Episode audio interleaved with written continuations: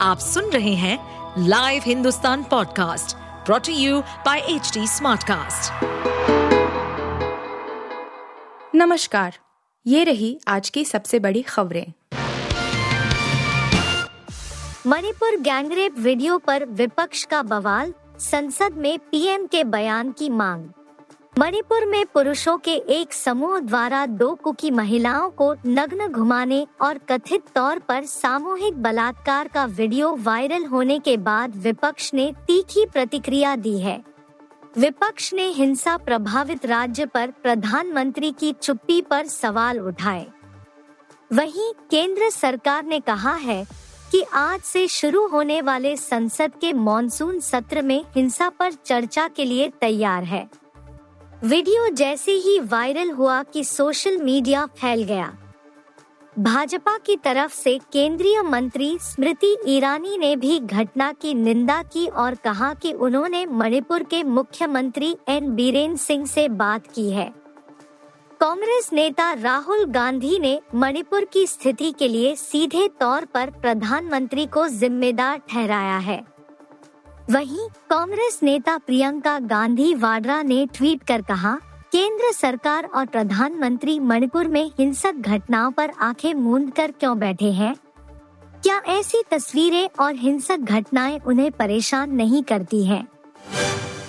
संसद का मॉनसून सत्र आज से मणिपुर और महँगाई के मुद्दों से गरमाएगा सदन संसद के मानसून सत्र की पूर्व संध्या पर बुधवार को सरकार द्वारा बुलाई गई सर्वदलीय बैठक में विपक्षी दलों ने मणिपुर की स्थिति के बारे में प्रधानमंत्री मोदी के बयान की मांग की है।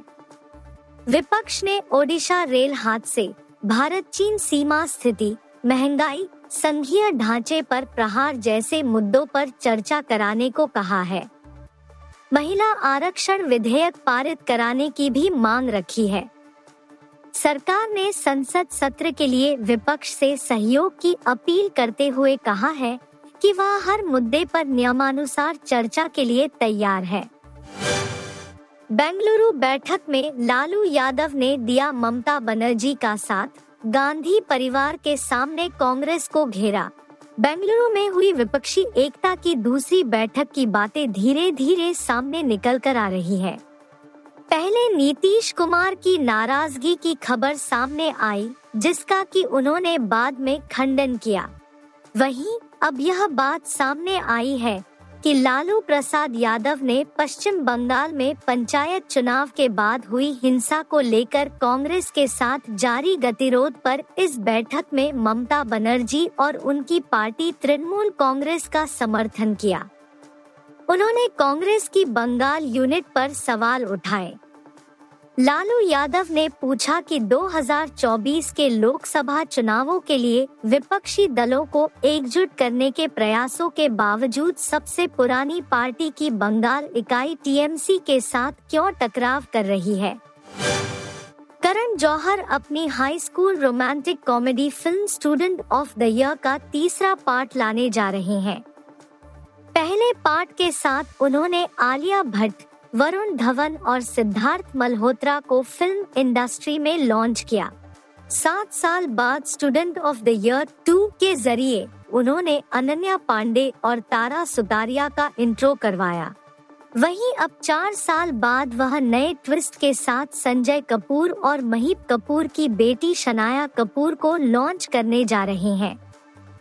पिंकविला की रिपोर्ट में यह दावा किया जा रहा है कि Karan Johar Disney plus Hotstar के साथ मिलकर स्टूडेंट ऑफ़ द ईयर को एक वेब सीरीज़ में बदलने वाले हैं।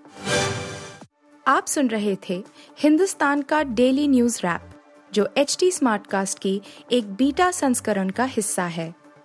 आप हमें फेसबुक ट्विटर और इंस्टाग्राम पे एट एच टी या podcasts@hindustantimes.com पर ईमेल के द्वारा सुझाव दे सकते हैं।